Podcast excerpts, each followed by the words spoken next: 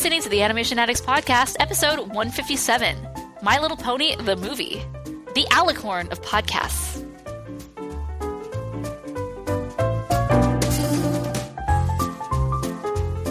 Welcome to the Animation Addicts podcast with the Rotoscopers, Disney, DreamWorks, Pixar, Don Bluth, and everything in between. My name is Chelsea Robson, and I am here with my fabulous co-host, Morgan Stradling. Extra sparkly, yes, indeed. So many sparkles. So the Rotoscopers at the Animation Addicts podcast with the Rotoscopers, basically what we do is we sit back, we relax, and we talk and nerd out on our favorite animated films. Sometimes we go back in time to like the beginning of animation, all the way to the present day. And today we are going very present. We're talking about My Little Pony, the movie, which comes out on the day that this episode is released. Yes, it'll be released October 6th, 2017. But first, before we go into that, we had a fantastic discussion with the lovely Leanne Cruz, who is one of our patrons. And so we are jumping in first to a nerdy couch discussion. One small thing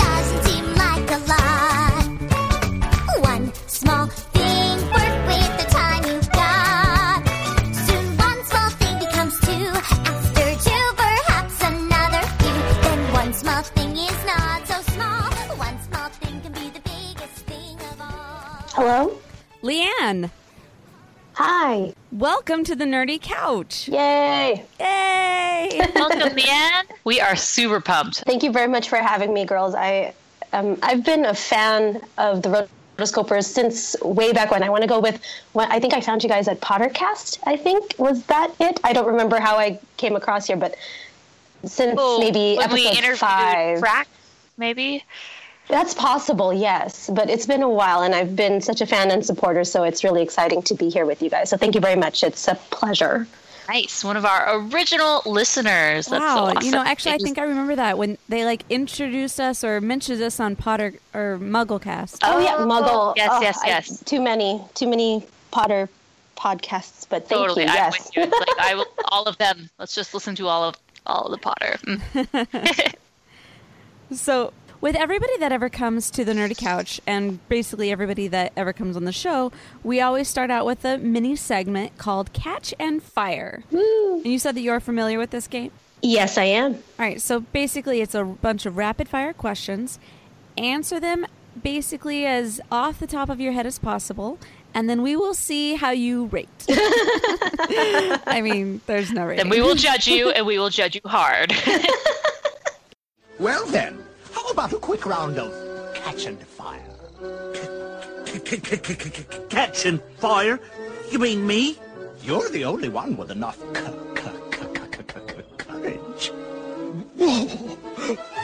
All right, so our first question is What is the first animated movie you remember seeing? I remember seeing 101 Dalmatians. Nice. Or was it Bambi? Oh, sorry. Let's go with Bambi. Bambi is going to Okay. be Favorite cartoon growing up? Sailor Moon. yes. yes, sorry. That's what came up to my head. What's your favorite animated movie? Aladdin. That is my favorite all time. Yes. Ah, this looks like you and Morgan are going to be good friends. Yeah, we're already best friends. I, again, with the judging and judging hard, I'm like, "What's your phone number? Talk later. Who is your favorite animator or artist? Um, I don't know their names at the top of my head, but again, I think Glen Keane from Little Mermaid and all of his wonderful things. So, yes, him. It's hard not to like Glenn. Classic animation or CGI? I like classic. Favorite animation studio? No, I'm going to go with Pixar. All right. Disney or Pixar? Pixar. Laika or Studio Ghibli? Studio Ghibli. Okay, songs or no songs? Songs, please. Yes. Okay, so you and I are going to be good friends now. All right. Heroes or villains? Heroes. Are you going to go with Tiana or Mulan? Mulan. Sorry, Tiana. Favorite animated dog? Oh, I love Dug from Up. He's my Aw. fave. he is great. All right, so who would win in a fight, Frozone or Elsa? Oh my gosh. Um, I'm gonna go with my girl Elsa. Sorry, Frozone. As awesome as you are, I think that she would just beat your booty. yes. She can also create life. So, right. all Right. right, here is the final and most important question: Which would you rather watch, Mulan two, or Norm of the North? oh my gosh. I think I would have to pick Mulan too. They're both horrible. oh my god. but guess what? You passed! Yay! Yay! Thank you very much. Awesome. Yay!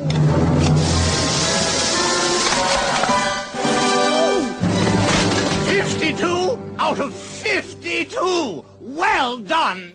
being one of our top patrons, you had a question for us. And so we invited you on the Nerdy Couch to be able to ask that question because I thought this was going to be excellent. So let's hear it. Okay, um, I am a product of the Disney Renaissance. Um, I grew up when there was Beauty and the Beast and Aladdin and all those really classic Disney films. I'm a high school teacher, so I I do Disney quotes and I have movie puns and things like that, and they never get it, and it's so disappointing. Oh, oh And then- no! Right, I know, I, and then that that kind of that's kind of my question. Like, how does that shape, you know, how Disney is today? Like, I know that there are new classics and things like that. And as a teacher, I'm just very curious as to how that shapes, I guess, our generation's maybe not consumption of Disney material, but how that affects how we enjoy our animated, you know, animation, and how about um, our interactions with the future generations or those that that are ahead of us. Because again, I will quote Disney.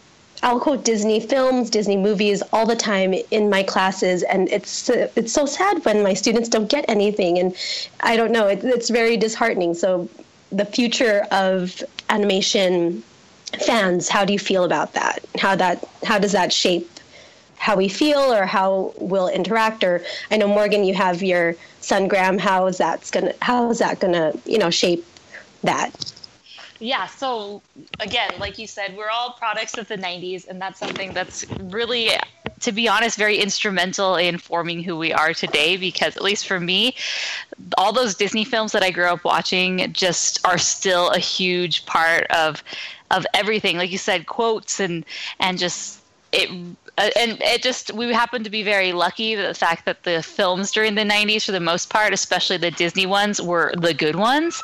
So we got really spoiled with all this fantastic material that we just of course assumed that everything else afterward was going to be just as good. You know that shows our naivete and youth. But yeah for me i mean it was something that was uh, made me love movies grew it grew up you know then researching the different books that the movies were on and then the the music and the songs i feel like as soon as i got an ipod the very first thing that i did was take all of my disney cds and put them you know digitally on the ipod Yeah. and it was my thing I would just have that Disney playlist going, and That's now awesome. I don't really, you know, listen to my Disney playlist as much as I did then. But I think it really gave me a sense of identity when I think in your young years you're still trying to figure out who you are, and Disney was something that I just really resonated with and held on to for a really long time. Yeah, it's so interesting. You know, I was able to spend about a week or so in North Carolina with my brother and his four kids. Now, the oldest is 11 and the youngest is about 4.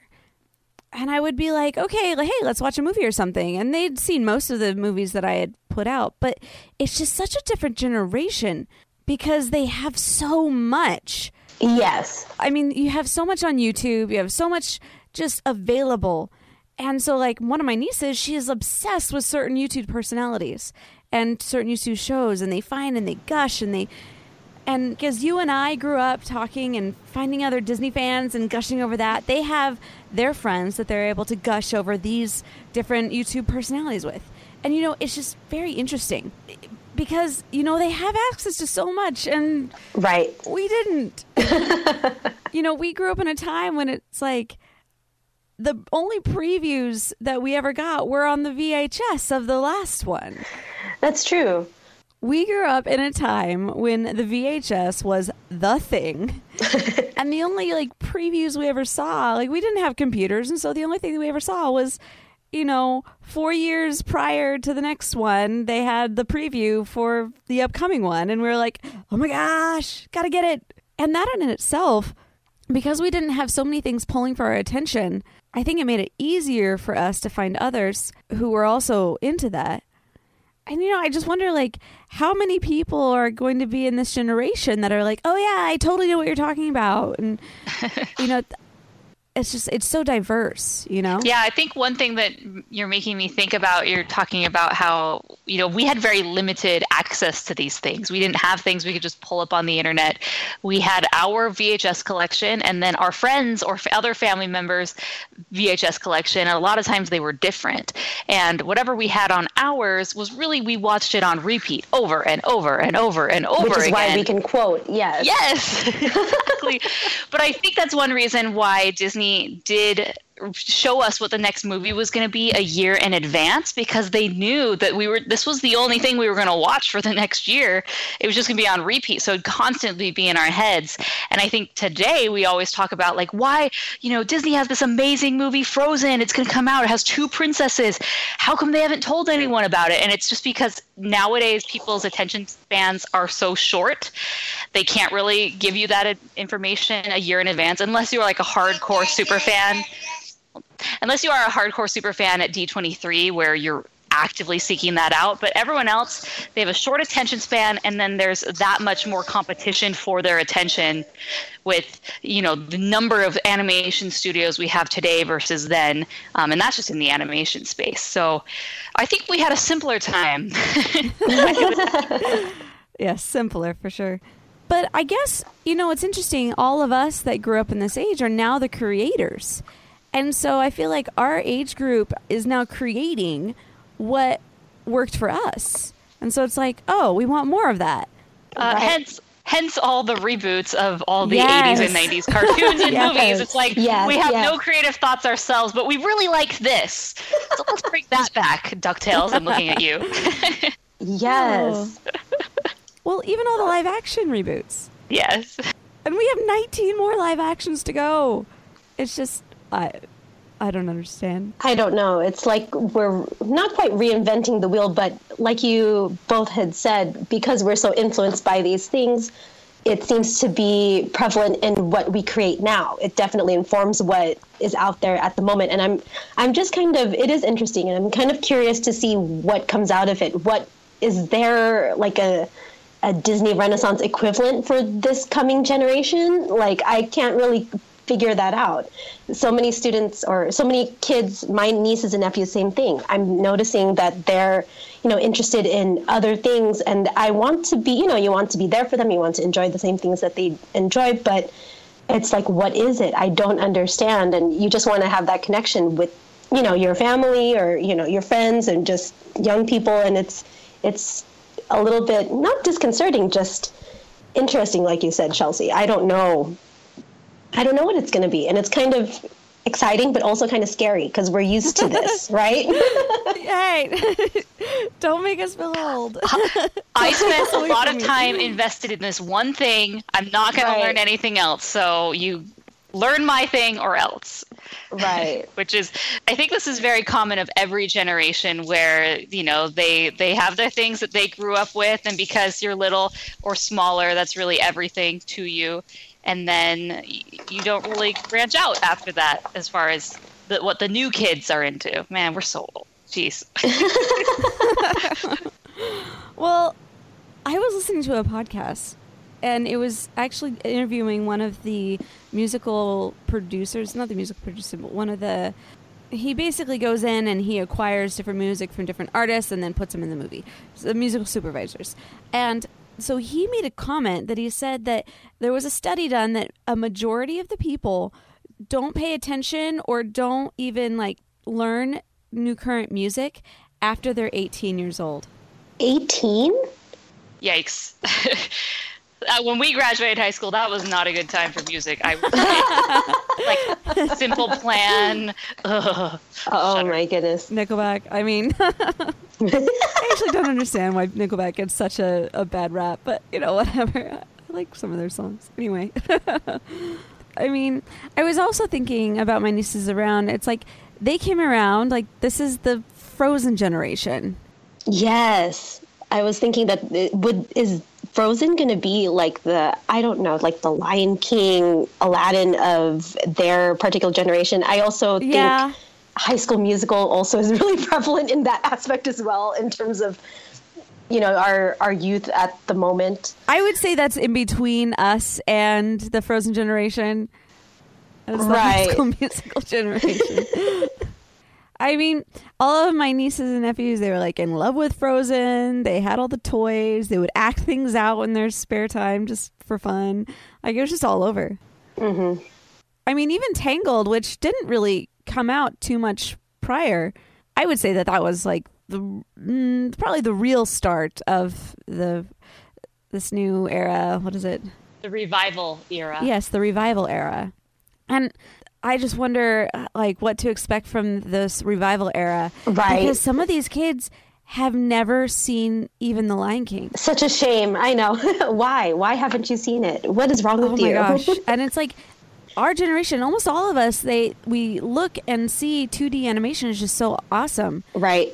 And like all of these kids, they look at it and they're like, "Oh, that's kind of old." And it's like they don't even appreciate it. And I'm like, "Ah, no." No.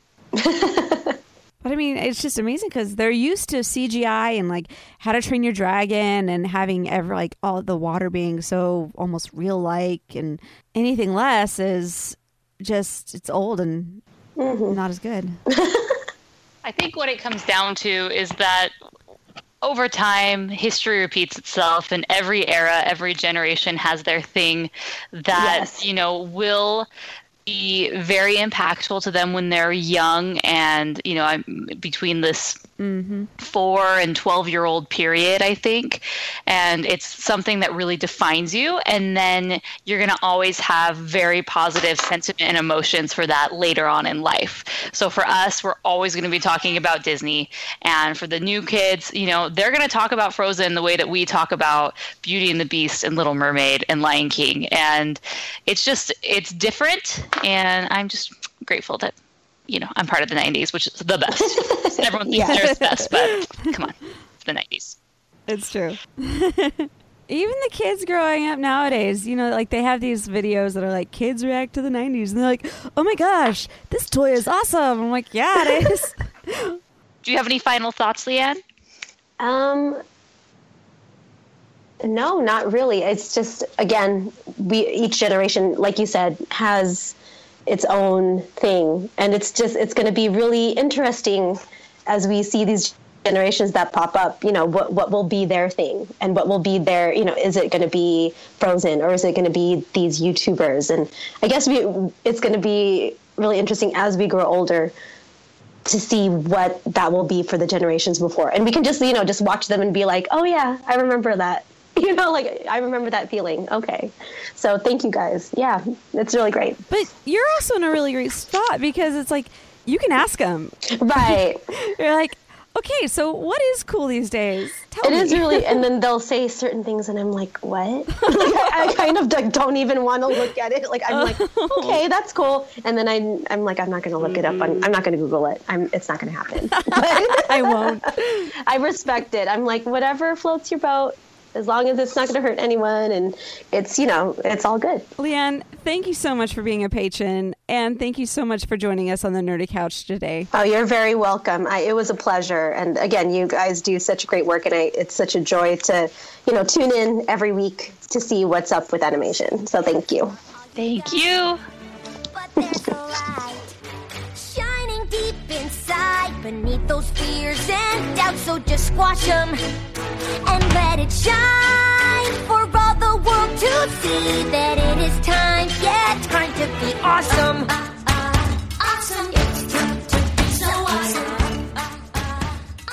So awesome. Awesome. So So, yes, we are excited to talk about My Little Pony the movie. We, this is something that we have occasionally done from time to time where we review the newest released animated films.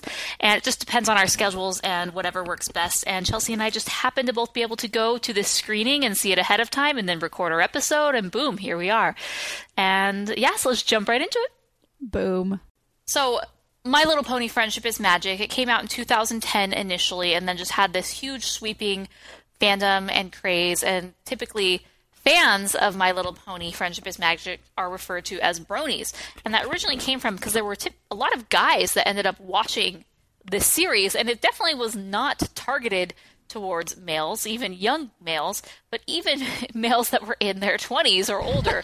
and it just, it, because it was just so smartly written, it was such a good series, it attracted this audience that Hasbro just couldn't believe. And so bronies kind of became this term. Initially, it was for, you know, guys that like ponies, but then it became this term for basically anybody who liked ponies, who was more of an adult or a fan. And so bronies are a thing. Um, I don't really hear bronies mentioned as much nowadays as I did in the early days of the series because it really, really was a phenomenon. It really was, And it's just it's it's slowing down for sure. Yeah. All right, so before we go into our review of My Little Pony, the movie, we need to set up Chelsea's history with this franchise and my history with this franchise. So let's start with mine. So I got into My Little Pony uh, about season three or whatnot, and definitely am all caught up, have watched them all. I think it's great. I definitely think that the first few seasons are much better, the ones where Lauren Faust was involved, but nonetheless, it's a smart, fun little show and definitely better than a lot or definitely better than a good chunk of the animation out there. So that is my history. Now, Chelsea, explain your history with this franchise. My history with this franchise goes back all the way to 2015, where Morgan had both Mason and I watch My Little Pony Equestria Girls. so Yes, I've only seen that one episode, and they're not even ponies in that whole thing. So I came in very new, very novice, having really no background on this film. And so I think that's actually a good thing because there's a lot of people who maybe are like me. Um, there's definitely going to be a lot more people that are like Morgan that will listen to this episode, but just in case, we'll keep it balanced, you know? yeah, yeah. It's important to know that. And of all the things for Chelsea to see, like Equestria Girls, really, like I feel bad about that because I am definitely very ardent non-supporter of Equestria Girls. I feel that the Equestria Girls spin-off was something that they were like, okay, you know, we need to get we need to sell more toys. We need some something else because we've already bought all their pony toys. We need something else. Oh, let's turn them into humans. And so they went off and they created this movie and this was released theatrically. It was a very limited release. Uh, and we'll talk about but i feel that this that was definitely a missed opportunity because at that point in time my little pony friendship is magic was huge. My, I, and probably the top and its peak. And so for them to say okay we're going to do a movie but it's not going to be a movie about the characters we know. I mean it's the characters we know but it's in a new environment. They're in high school. They're humans. It's weird to be honest. They really this movie that we're going to talk about later should have been released back then instead of the Equestria Girls, but alas, it was not. So, okay, so Chelsea has seen the movie, she's seen Equestria Girls, and that's about it. Now I've seen the TV series, I've seen all the Equestria Girls, and I've seen this movie now. So, Haven't our also Nerdcast seen discussion. like bonus movies too that they send us? Hmm? Have like there was the one oh those were DVDs where they take specific episodes that were like around Rainbow Dash or something like Mm-hmm, that, right? Yeah. All right, so let's jump into this. Chelsea, based on your two experiences, who is your favorite pony? Now, let me set this up for you. We have Twilight Sparkle. She is uh-huh. the purple alicorn now, so she's both a unicorn and a pegasus. Very illustrious. Then we have Rainbow Dash. She's more of the sporty, she's all about winning and competition. She has a rainbow mane and tail. We have Applejack, who is the sweet as southern pie, and she lives on a farm and feel like harvests she- apples with her apple friends. Yeah, I feel like she has moments where she goes, oh, yuck. like she doesn't, but I feel like that's what they're leaning toward. That's what her brother does. Okay. Her brother only says one thing and says, Yup. Yup. That's his Oh, only brother. word ever. Well, he's had he's occasionally said something else, but okay. So we have Rarity. She's a she's a fashion designer. We have Fluttershy, who loves all things animals. And then, of course, how could you forget Pinkie Pie, who loves all things parties, balloons, and fun.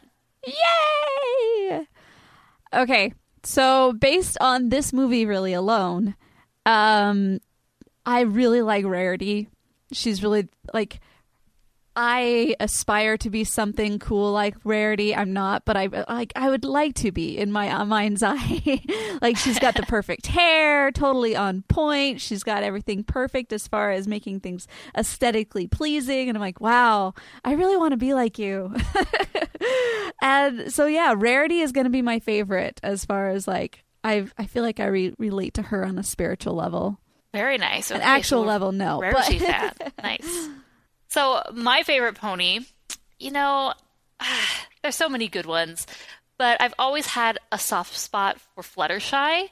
She's very sweet and happy, and she's just really funny because she's so timid and just not in your face. Yeah. But so they, they put her in very, very funny moments, and especially when they put her with Rainbow Dash together and they have to fly somewhere, and Oh, and Fluttershy just loves to just like flap her wings very slowly, and she'll get there when she gets there. And then Rainbow Dash is the complete opposite, where she's like pushing her, trying to get her there, and so I like that. But then, I mean, at the same time, I feel like I'm slowly getting a fondness for Princess Twilight Sparkle because she is the leader of the gang. And if you've seen the first season, it really sets up how she becomes friends with these ponies and everything. She's definitely climbing the ranks, but I still think Fluttershy is number one, and then Twilight Sparkle is number two. They really don't focus on on Shutterfly. Mm-mm, not in this, not not in the movie at all. Not in the movie. Like she's hardly there. She makes a comment or two, but really this is not her her thing. Yeah, I felt like it was very much a Pinkie Pie versus Twilight Sparkle. Well, you can tell who the popular ponies are apparently because if for Pinkie Pie to get so much attention, she must be popular. And I'd be interested. Maybe I'll put a little poll in the show notes for this, asking the listeners who their favorite pony is, because I'd be interested to see, you know, where it all falls. Yeah. But anyway, so now let's jump into the main event. Cue trailer. I'm Princess Twilight Sparkle, and this is my home, Equestria. A land filled with magic, music, yeah, yeah, yeah, whoa, and most importantly, friendship. Life is perfect. I mean, what could possibly go wrong?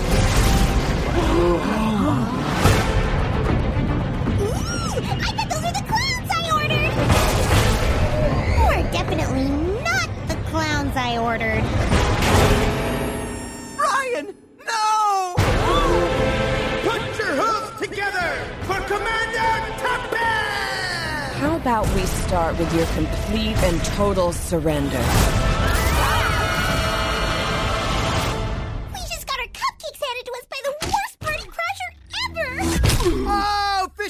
Just got dropped! Easy as pie. Oh, I love pie. Wow! We need help to save Equestria. What is happening? Get her now!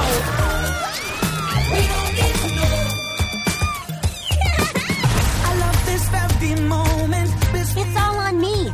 I'm the one Tempest wants. We're in this together. Let's show these little ponies how it's done. It's it's the magic of Yeah, yeah. Friendship and flowers and ponies and blue.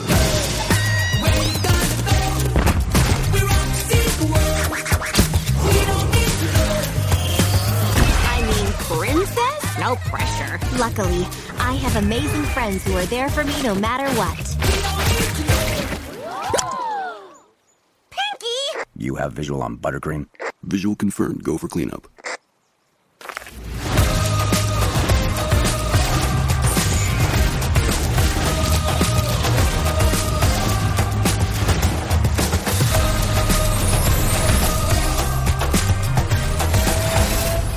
Okay. That that whole thing is so colorful and just so sparkly. It's just like, whoa, you are really setting yourself up for a specific experience when you go into this. Yeah, I love that their logo is just all sparkles. It's just here you go. This is what you're getting in for. This is the sparkle bedazzled logo. You know, we the, the ponies spent hours with their bedazzling machines getting that ready for you guys. And this is just My Little Pony on steroids. Get ready. Fantastic. Also, beware if you watch the one trailer on YouTube, you will forever have pony videos in your sidebar. Just putting it out there. hey, you you went down that vortex and YouTube's like, ooh, a brony. I know what you want. I know what you'll like. Oh, it's so funny. So, just high level, let's talk about some general information about this movie before we dive into the specifics. The studio is Allspark Pictures, which is, I guess, Hasbro's feature film spinoff, and then DHX Media. The director is Jayson Thiessen. Release date October 6, 2017. Budget, we're not sure. And box office, we shall see. Interested to see how this does because uh, there's a lot resting on this, I believe, for Hasbro. And then the music is by Daniel Ingram which there are lots of songs. We will be talking about the songs, and that's something that's that is prominent in the My Little Pony universe are just random songs throughout just a, a random episode. So it makes sense that the movie would likewise have a lot of songs. It's like every stop on the trail, they have a cue song. yeah, right. Here's the thing. I, as mentioned before, I came into this knowing very little about the actual show, and I came out of it having far more questions than answers. All right. I I was just like, what? I I, I wanted I want to first off say that I came also in with it into this with an attitude of I actually want to like this. I want to be able to say after this movie, I'm a. I would totally go home and watch all the episodes. I wanted uh-huh. to have this be a thing that like hooks me. But once again, like I, I left with so many more questions. I was like, I don't get it. Shall we answer those questions for you, Chelsea? Yeah, let's do that. And I, I just wanted to put it off also that it's like, it may sound like this is just like one giant rant from me, like going through, because I have lots of questions. Um, but I did not hate this movie. So it was just like, left me with, I don't know where I am. Um, which I think that's the sign of a good movie is one where even if it has a pre-existing audience where it can d- deliver a feature length film, and people who aren't fans or have no relationship with this franchise or whatnot can just come in, watch it, and have a good time. And the really weak films are the ones that are very specific to a specific audience, and therefore they don't connect or relate to anyone who hasn't seen the source material, which typically leads to poor box office results. So. Yeah. I mean, okay, first off, I want to know about the progression of the pony. I mean, do they all start out as alicorns? Obviously not, because you said, oh, she now has her horn and wings. Uh-huh. So, okay, that's no. Um, but do they all start out as ponies? And is there some type of a progression that, you know, like is there a chance that a normal pony were, will ever grow a horn slash wings? Okay.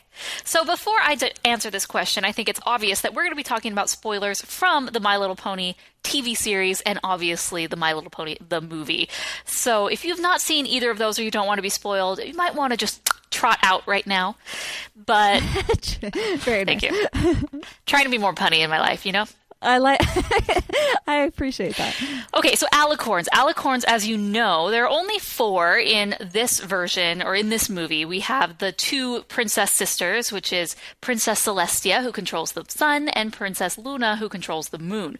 The very, I think it'd be interesting for you to watch the very first two episodes of the series because it really sets up that universe. Then we have Princess Cadance who is a fairly newer princess. You can tell she's, you can kind of tell how old the princess or the ponies are based on how tall they are.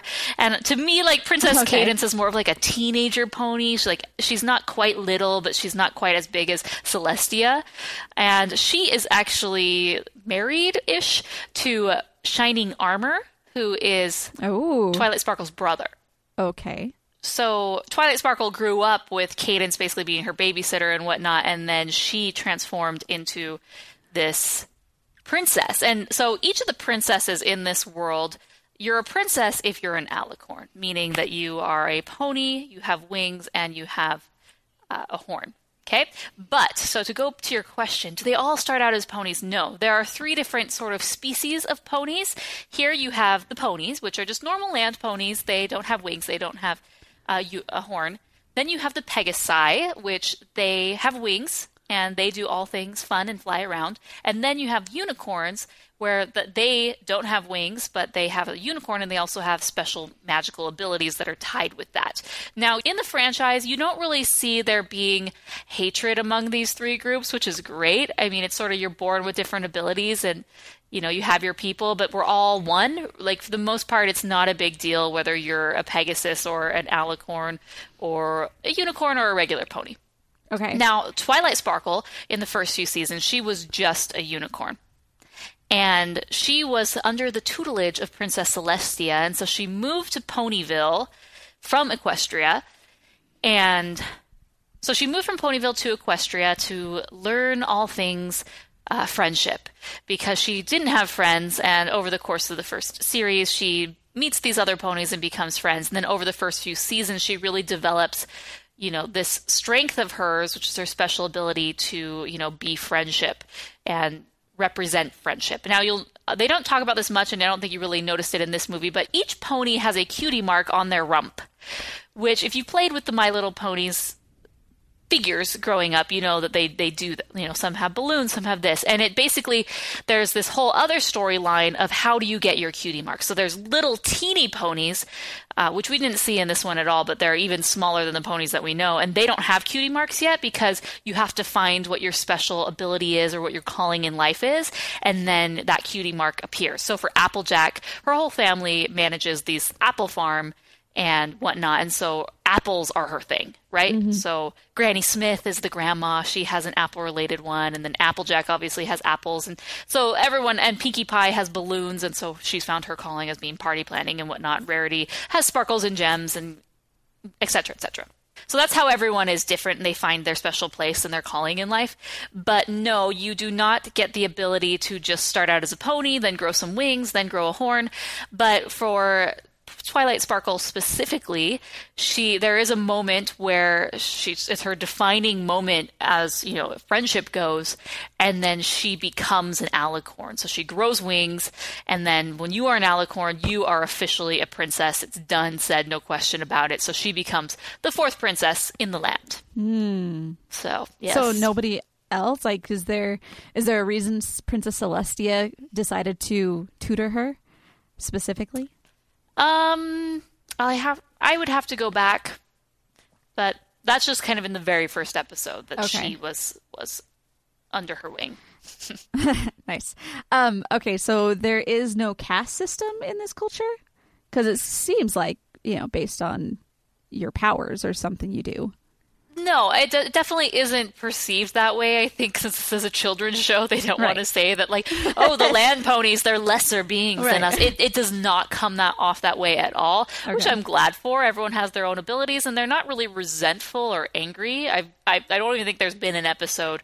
Well, may- maybe with like bad ponies, um, but as far as everyone who's living in Ponyville, everyone seems to just you know, know their place in the world and they're really happy and satisfied. That's one thing with the ponies is they've all kind of found their calling in life and they're really happy.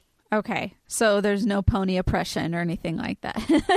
well, there is pony oppression when bad guys come into the picture. okay, Uh, whether that's another pony who's trying to take over or do something, or just weird uh, creatures that come every once in a while, as we see in this movie.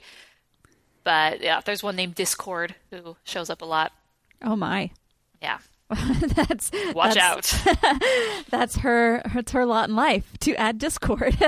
yep. That's where she's happiest, and we all know somebody like that. Anyway, um, Well, Discord is a like half dragon. He's a man, oh, okay, male, and he's like a half dragon, half. He's like every sort of creature combined. okay. So, male ponies. I Yes. only saw like two. You have the the big stud pony, like the white Yes. one, who's like, oh. Yep. Um, and then there's like some other one. Oh, and then there were like the two bodyguard ponies. But other than that, like, are there just a plethora more females? I think because this film and series is targeted at girls, that they put a lot more you know prevalence on the female ponies. But there are male ponies that exist. For example, Shining Armor is Twilight Sparkle's brother, and he's actually kind of like the the royal guard. And it seems like the majority of the royal guard are are males. And Applejack has a brother, but they are much less common. But they do they are there, and I think this film there was a lot of Easter eggs and fun, you know, callbacks, little characters in the background who, if you knew, if you were familiar with the show, you would get a little smile when you saw them. Okay. Just there were so many background characters, but uh, I think for that reason there were some more males back there, but you didn't necessarily notice because it was like just a quick pan shot. But yes, there are much more females than males in this world. Okay. Now, have they ever ventured outside of Equestria to other lands? I mean, not changing realms like in Equestria Girls, but like their own world. Yes. So there's other cities and whatnot. Um, there's one called Manehattan that off the top of my head. nice. Yeah. So there's other cities and different places in the land of Equestria and Ponyville. We didn't even really go to Ponyville at all in this one, but uh, yes, other places do exist. And, and they have gone there. Okay. Yep. All right. So now moving on to the evil pony. I have lots of questions about her. I, her name is Tempest. Yes, Tempest Shadow, but they call her Tempest. Okay. So did the other p- princess or pony princesses know her from childhood? No, she's a completely new pony. We I don't know where she came from. All right. So they weren't the ones that cast her out in the first place. Good. Okay. No, Um, no, no. Not a question, but I really like her color scheme. Yes, I was like, nice. I I really think I like you best. she had this ombre thing going on. It was cool. It was, yeah. And then she clearly uses her horn and magic throughout the film. So I'm just my question is, what does she think that is going to happen with her to get her horn back, like from the storm dude? Um, is it more for, for aesthetics, or is it like her her powers are actually hindered? I think, I yeah, I think by not having her horn, it's very uncontrollable almost. That's why at the very end, she's able to just do these like crazy fireworks and just mm-hmm. like blow off energy. But as far as like the targeted sort of magic that I think she wants, she's unable to do. So that's why she wants her horn back. Which can I say? Say it. You think this would be a common thing, you know, unicorns losing their horn.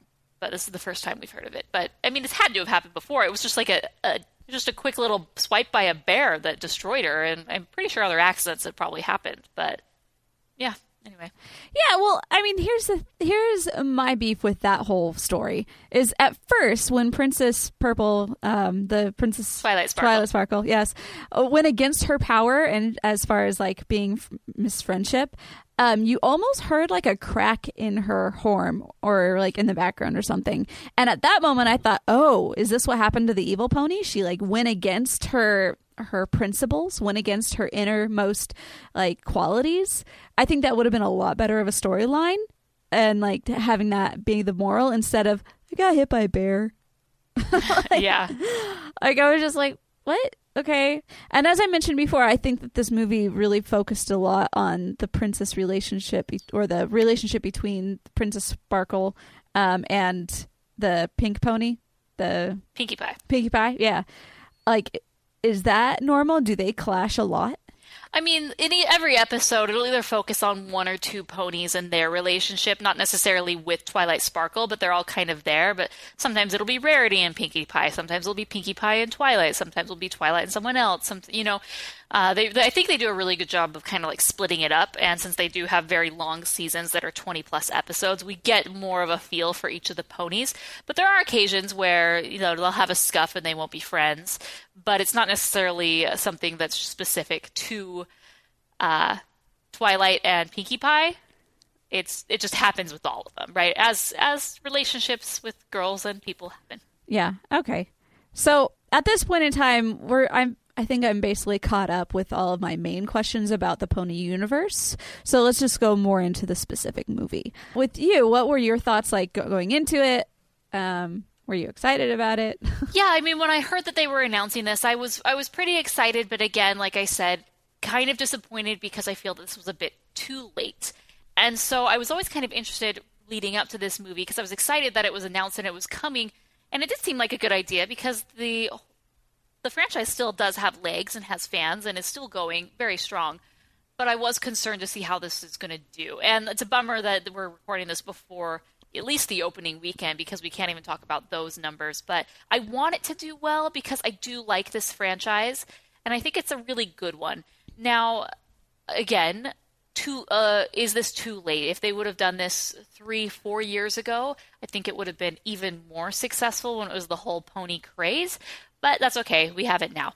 I was excited to see it, but then again, not really knowing what to expect. Like, were they get totally going to step this up, and it was going to be on a whole other level, and I was just going to be so blown away. It was, but it was at the same time, it was kind of generic as far as the plot goes. Which, you know, occasionally they'll have these two-part episodes where this big force comes in and they have to stop it or venture, and the the, the six together have to do something.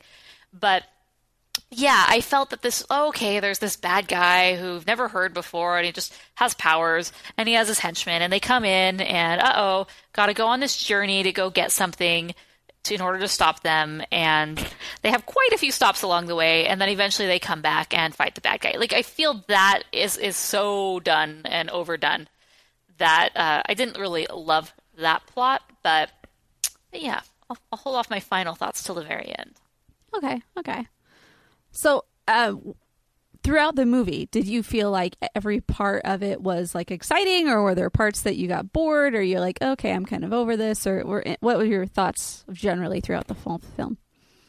Um, I didn't get like tons of excitement watching this movie. Mm-hmm. Uh, I was, you know, it, they have this big friendship festival that they're preparing for at the very beginning and that's interesting and it has sia songbird which to me is just so cliche to have like a pop singer play a version of herself like I, i'm much more interested in a character like that playing someone new and exciting but under, i at the same time understand when you bring in like a gimmicky person like sia or lady gaga which they've did, done this on the simpsons where lady gaga plays herself that you kind of have to capitalize on that Mm-hmm. but and at, i from the different promotional materials, I saw that there was this character, Sia Songbird, and I just wasn't sure how big of a role she was going to have. And I was really glad that it was very much diminished.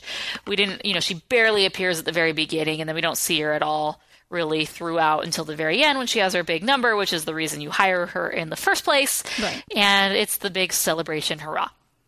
And so, yeah, we have this just kind of this, oh, we're having a festival. It's going to be so great. It needs to be perfect. And you know, then it introduces us to the princesses and the characters for those who aren't familiar. And no, you have everything you need. You can do it yourself. And off she goes, right? and and then bad guy comes and ruins the day. And then the six of them have to go off on this journey. We have Princess Celestia, who gives us this little tidbit of information directed at the sister, but then the sister gets turned to this like crystal thing. Uh, and so Twilight Sparkle takes it, and it really sets them off on their journey that, oh, we need to go find the Queen of the Hippogriffs. And off you go. So uh, I liked th- that, but then I kind of felt that we were visiting too much. Like there were too many side stops along the way. At first, we're in this random town, and then she has the, the cat guy, played by Taye Diggs, who really just seems like the cat from uh, American Tail, too. you know, and he sings his song, and he's Yo. actually a bad guy in a little a little bit of a way, and they're still being chased, and then they go off, and then they see these pirate birds, and then they go off, and they see the hippogriffs, and the hippogriffs are underwater, and then they, you know, and I just felt that there were too many like. uh, I felt there were too many stops with too many side characters that we had to meet and be introduced to that at, at the very end they all just come together like we'll fight for you. Ta-da! And it was like oh how convenient. All those random people that you met along the way are going to help you.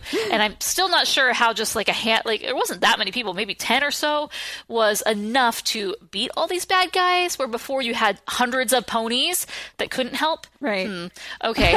But that's fine. ponies are very powers. docile and they're not fighters. They're lovers. So we needed all these other critters to help along the way. But it just felt that I, I would have liked less.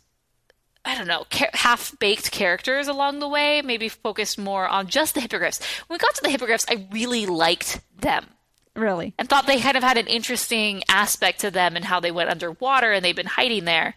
And they'd actually been hiding from this guy. Hmm.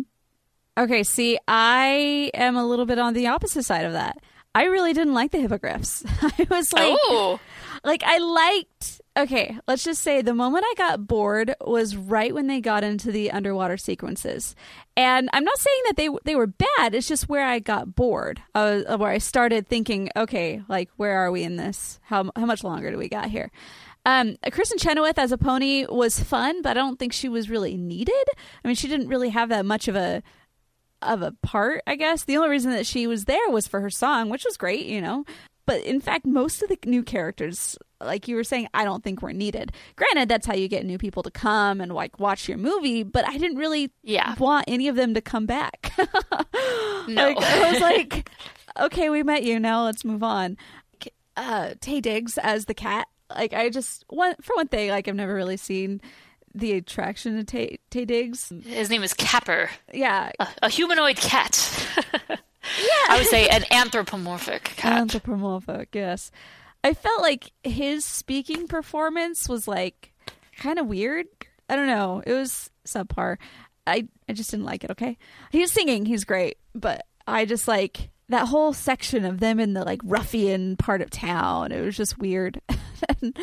and he just he gets all softened up by the fact that Rarity like has some really well placed buttons on his jacket. Like he's that's how he knows his friendship is through Rarity.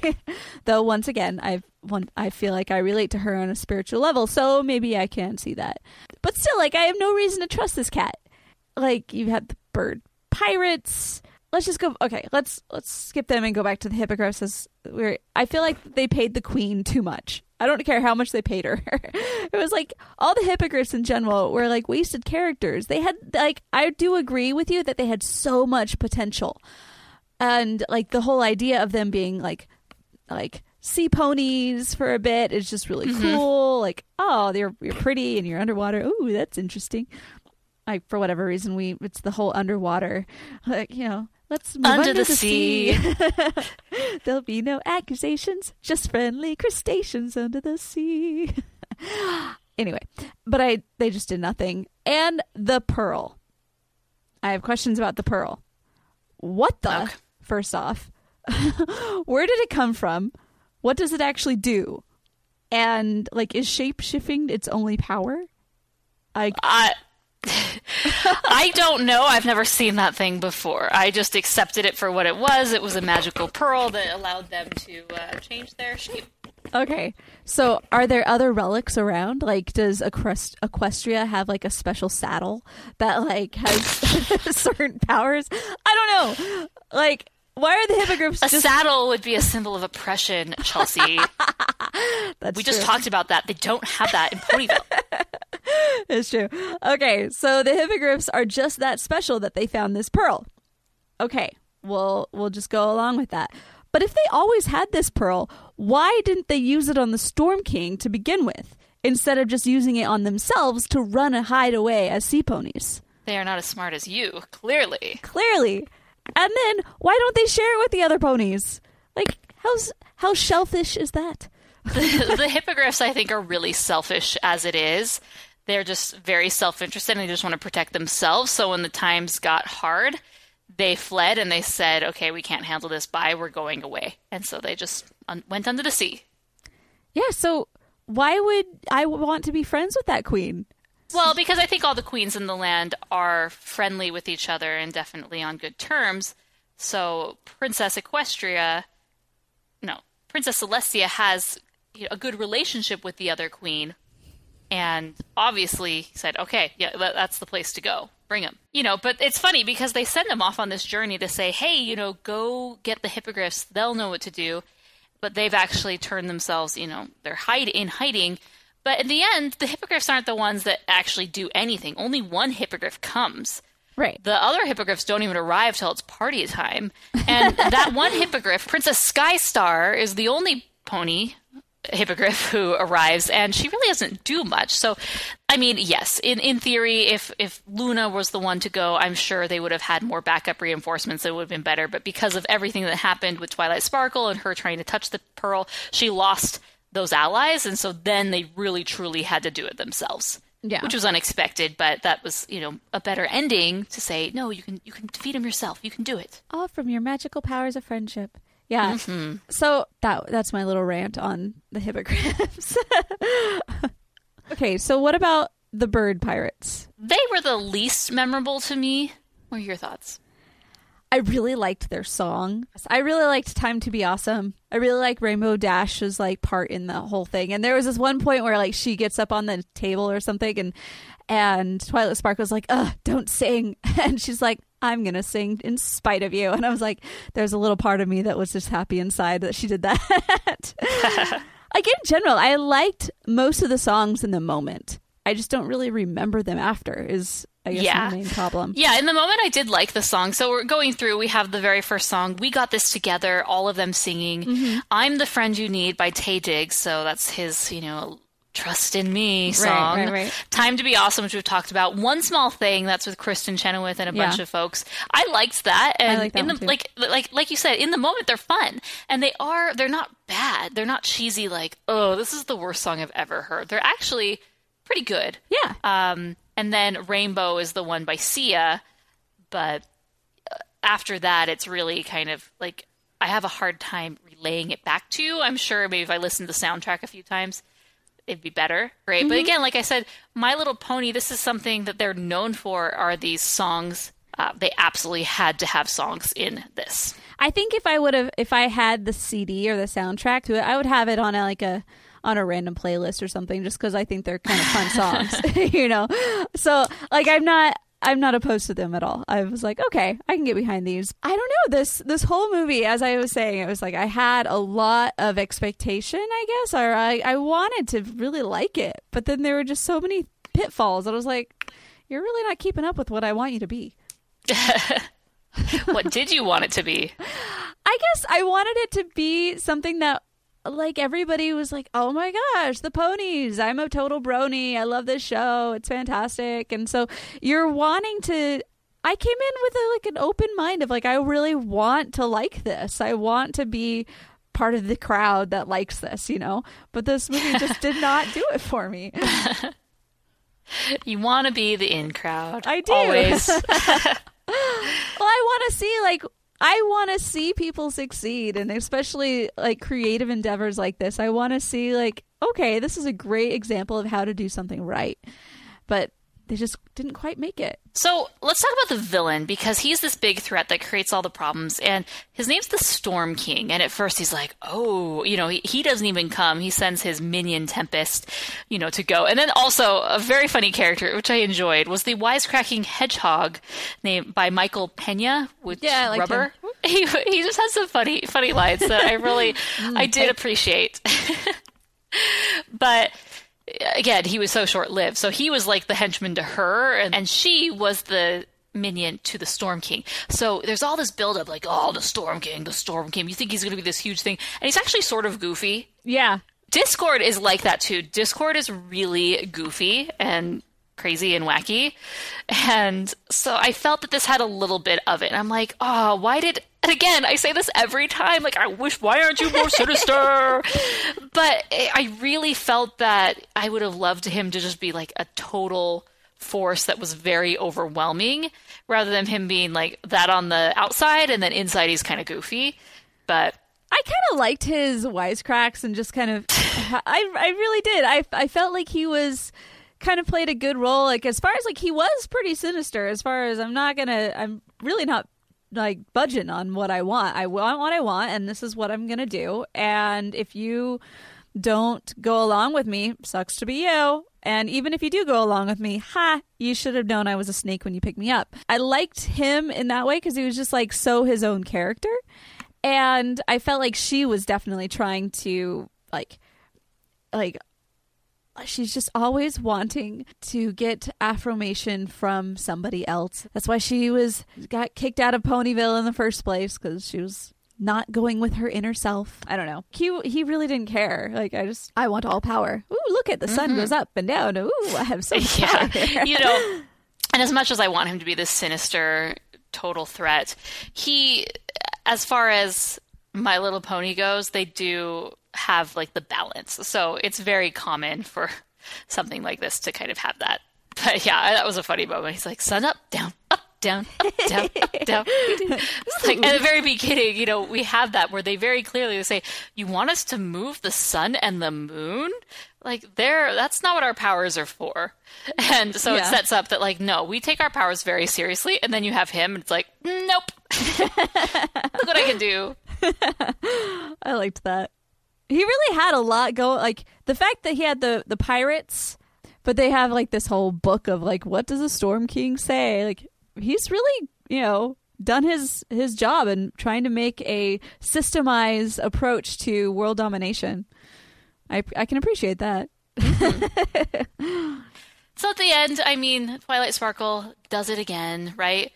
You know, she has to choose between, oh, easy, she can just destroy him right away, or saving Tempest. She saves Tempest because that's she's the princess of friendship. Of course, she's going to be a friend to someone who's not even her friend, That's true. and saves the day at the end. And the princesses come back, and that's one thing that I'm like, "Ugh, these princesses are so lame. They're supposed to be the strongest in the universe, and they just kind of allow themselves, just for convenience sake of the plot, to just get taken. Yeah. Like, you're better than this. Like you have so much more powers. You could easily destroy him with some magic super quick, or at least have a decent battle. But no. And, and I get this. This isn't Princess Celestia's story. It isn't Princess Luna's story or Cadance. It's Twilight Sparkle's story. But so we need to dispose of the princesses super quick. So Twilight can save the day. Right. But realistically, that's not going to happen. These are very, very established, strong leaders and princesses. I expected more. Well, and yeah, like I feel like you should have had some type of a battle plan. Like, okay, looking at all of our different powers, how can we make sure you know, and uh, to we can defend ourselves because they've had other villain, villains come in prior. So, do they just not expect that? And they're like, Meh. We're all friendship. Mm-hmm. It and is what it is. Yeah, friendship is magic. Um, yeah, okay, and there are only four princesses. Like that staff, you need all four princesses. Like, okay, does how did the floor know that there's only supposed to be four? Oh, the floor? Yeah, remember because it's like has this like star thing, and like they all have to be on all stars of the of the flower thing, and then have the staff in the middle. So, mm-hmm. Convenient plot device, yes. do but the one time that we're all turned to crystals and are going to be taken over, let's design the palace so that way this bad guy can use our powers to his advantage. do they Sure. redo the floor every time there's a new princess? that? That's this is a really expensive renovation. They're like, oh, please don't somebody else do it for at least another couple of years.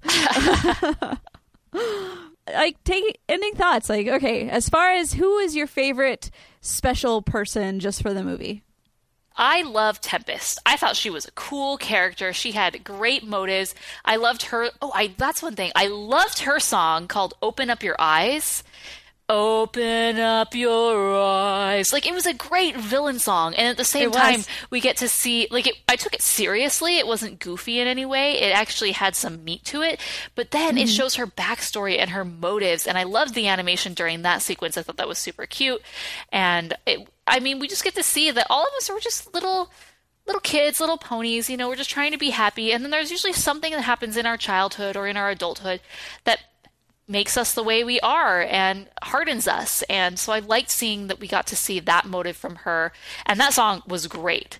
Definitely the, like the most memorable and a fantastic villain song. And I just thought she was by far the star of this. I thought it was so cool and unique that she was this unicorn with a broken horn and everything that that entailed and that her whole goal was to get that back because for her that was her identity. Her, and we talked about this in our roto rewatch episode about moana the different themes in that. And maui he ties his identity to his fishhook and likewise tempest ties her identity to this horn. And even more so than Maui because that's a part of her and that's a part of mm-hmm. her society. There are like like you said, three caste systems here. We have the po- the land ponies, the unicorns, and the pegasi, and she's a unicorn, and now she's a broken unicorn, and and that really created some turmoil for her because once she broke her horn, the other unicorns didn't want anything to do with her. And that's pretty hard, and that's not friendship. And I'm glad that she was able to meet up you know, unfortunately, she went down this bad path and she was very quickly accepted. Like, we forgive all your faults. No big deal. Oh, you were just sad, hurt little pony. And off we go. we made you what you were in the first place, so you know. I yeah, I really like Tempest too. I I wish that it would have been a different way that she broke her horn, like more a little bit more complex than just I got hit by a bear. But at the same time, in that in and of itself is like you she didn't deserve that. the other ponies pushed her into the cave and made her do it, and then they turned their back on her. That's rude. That is not friendship. Um, so yeah, I get that, and I just her coloring was awesome. Yeah. I felt like she was my favorite of yeah, definitely the movie. But I know that they were wanting to have Kristin Chenoweth to be her to be more of a reoccurring character later on as one of the hippogriffs, like you know, the hippogriff, I'm coming out to say hi. We're friends. Um, because you're my only friends. She doesn't have any other friends except for the the seashells.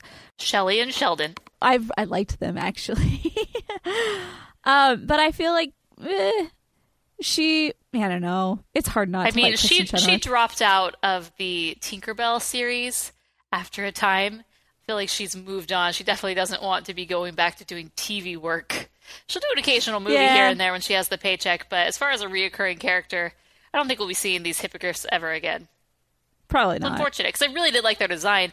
I liked them more as hippogriffs than I did as the sea ponies. The sea ponies were cool and something new Mm-hmm. and unique. And I like I like this world how it's not strictly like only ponies exist. We get to see all these other creatures and whatnot, but the hippogriffs were super cool. Yeah, they were look cool looking.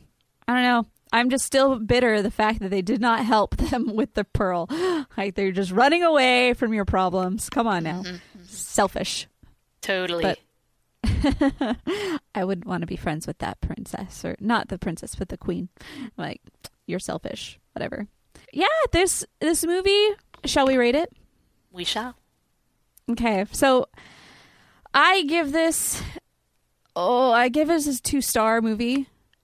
Um me being an outsider coming in and saying I what did I get out of this? I was left with less than what I wanted and like it just if I were to go back in and like invest into the TV show, maybe I'll watch it again, but at the same time I really don't want to. Yeah, yeah. so I'm going to give it 2 stars. Okay, so that's the perspective of someone who's not familiar with the series. Now, someone who is familiar with the series and has is definitely, you know, caught up to speed. I'm gonna, uh, I'm teetering between two and a half stars and three stars. Uh, I'm gonna give it two and a half stars. You know, and that's a fan. And I just felt that there was, it was very predictable. I kind of knew what was happening. They moved very quickly from all these different characters it was you know that of course we were going to see them all again and they were going to help save the day there there was so much missed opportunity with the hippogriffs and the sea ponies and everything that entailed I, we could have maybe spent a little more time down there and maybe cut one or two of these extra subplots either cut you know the cat or the parrot pirates and focused a little more on that because I did like Kristin Chenoweth's character. I think she was kind of like a foil to Pinkie Pie. She was like the hippogriff mm-hmm. version of Pinkie Pie, and that's why they had that cool song together, and it was so fun. But we didn't really like all these new characters that were introduced, other than Tempest, who because she's brought in all the time because she's always chasing. We don't get mm-hmm. to see much of these characters to really grow and love them as much as I would like. And yeah, the the predictable plot, it just but again, this is kind of what they do for their big two-part episodes. There's usually some big force that comes in. I just perhaps would have liked it to be set up differently. I wouldn't have liked the ponies, the princesses to be completely disposed of so easily and then, you know, off to Twilight to save the day. I would have liked a little more maybe a little bit more fight in those ponies. But overall, it's not a bad movie, and two and a half stars is pretty neutral as far as two out of two point five out of five goes. It just wasn't something that I really think I could recommend to anyone who wasn't already a pony fan. And even then, there were a few call outs and Easter eggs for those who are fans, but again, they, they weren't, they were just Easter eggs. They're just a character in the background, you know, this or that. And we, there were tons of them and you're gonna get a little smile. But as far as like what did this add, um, I don't know. Maybe I'm giving it three stars. I don't know. I really liked Tempest as a character. I thought she was really cool, And I- maybe we should have played up her a little more, a little more of the hippogriffs, and off we go. But again, this is the show where the ratings don't matter, and I can change them at any time. Well, here's the question I had um, as you're saying this. Like, uh, is a movie like this supposed to add something to the series? Well, these are supposed to typically be standalone, right? Right. But I feel like this should augment, this should be like a representation of everything good with the series. Actually, interesting note typically this is done in a flash style animation, uh, Uh-huh. which is a lot of animated films which look 2D, you know, and are 2D are. But interestingly enough, this film was done traditionally animated. Wow. I thought the animation was really pretty. The animation was very good, and that's one thing that this series always does is that for the show, the animation is very nice and very pretty. And it's interesting because we have that initial scene where we're kind of have this panning camera swooping through the lands of Equestria, and the actual buildings are 3D, but the ponies themselves are 2D. But I felt that they blended very, very well Yeah. where it was not distracting and it was it was very cohesive, which I did appreciate because sometimes that can be very distracting. Yeah, I thought it was great. Yeah, and the animation, the characters, it was all very, very high quality. Mm-hmm. I don't think we're gonna have any voicemails for this unless someone else has seen it, but. Hello, my name is Morgan. I'm a first time caller, and just kidding. This is Morgan Stradling. Obviously, you've been listening to me on the podcast, and I'm actually writing my review for My Little Pony the movie, which we're going to post on the website. And this was done a few days after our recording of the podcast and my thoughts, and they've slightly shifted and changed. I guess I needed a little bit more time with the movie, but I'm even more positive now than I was initially. And I don't know, maybe I was just in a bad mood or something, but but definitely I'm going to rate it higher. So let's dive into it. One thing that we didn't really talk about was how strong the soundtrack and the songs are. Uh, I know I mentioned that My Little Pony, they are definitely well known for their songs and their soundtrack, and that is part of the pony brand is having songs. And so I was really, really impressed with the different songs that they had in this one. I think they start off with the first song, We've Got This Together, which is the classic, We're your friends and we're here to help little song, you know? But it introduces all the ponies, they help bolster up Twilight Sparkle, and it's just really fun. So it really sets the tone for the movie. And then, you know, we have so many celebrity characters that I feel, you know, they needed to make the most out of them. And so they, that's why we, so many of them have their own songs. I think four of the five, no, actually five of the songs are done by celebrities in, or partially done by celebrities, which is pretty crazy to think. But they got to get their money's worth. Come on. They paid a lot to get these headliners. So I think the first one that we see is I'm the Friend You Need, and that's by Capper or Taye Diggs. And it's very catchy. It's a toe tap and tango.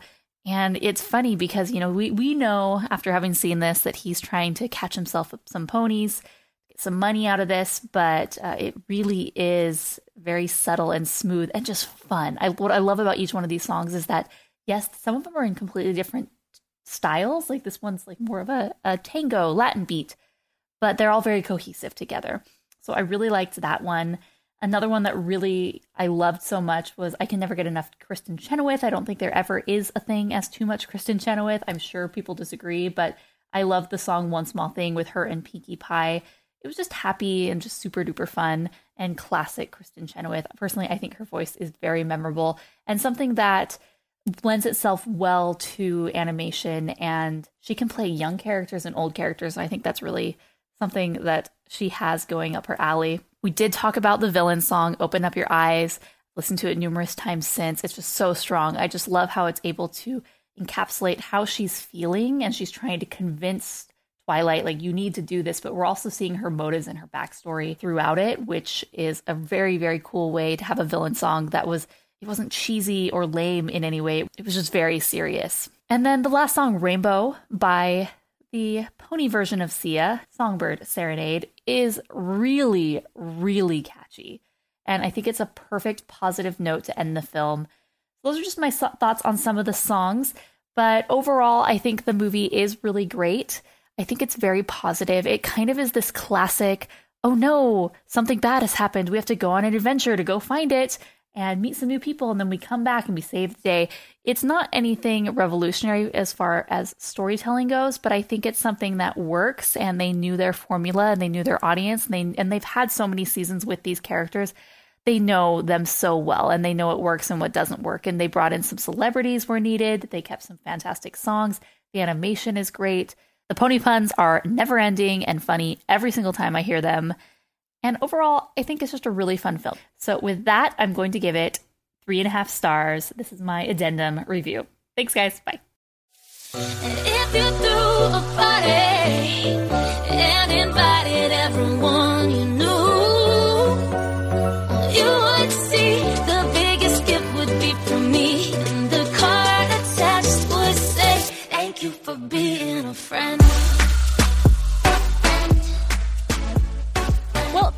for joining us today. If this was your very first time joining us, and it, it probably was because of the subject matter we were talking about, My Little Pony, and maybe you were a fan, maybe you weren't, and I hope that you enjoyed our conversation. Are you more of the first timer like myself, or are you more of a fan of the series, a brony, as they would say, like Morgan? So I want to find out as far as like the difference. Yeah, I'm interested. I think because this is a new film and we will have people finding, you know, searching for My Little Pony the movie podcast and come up on this. And it's kind of hard because when we do new films, we don't really have a lot of backstory or time to spend with the film. So it's to me it's a little harder to discuss mm-hmm. because and and even if we're missing I, I can just go and look up a part of the film where for this I can't. And so we're kind of just going off memory and whatnot. So the discussion is good, but it's definitely different than our other episodes. So, you know, major- we're 157 episodes into this.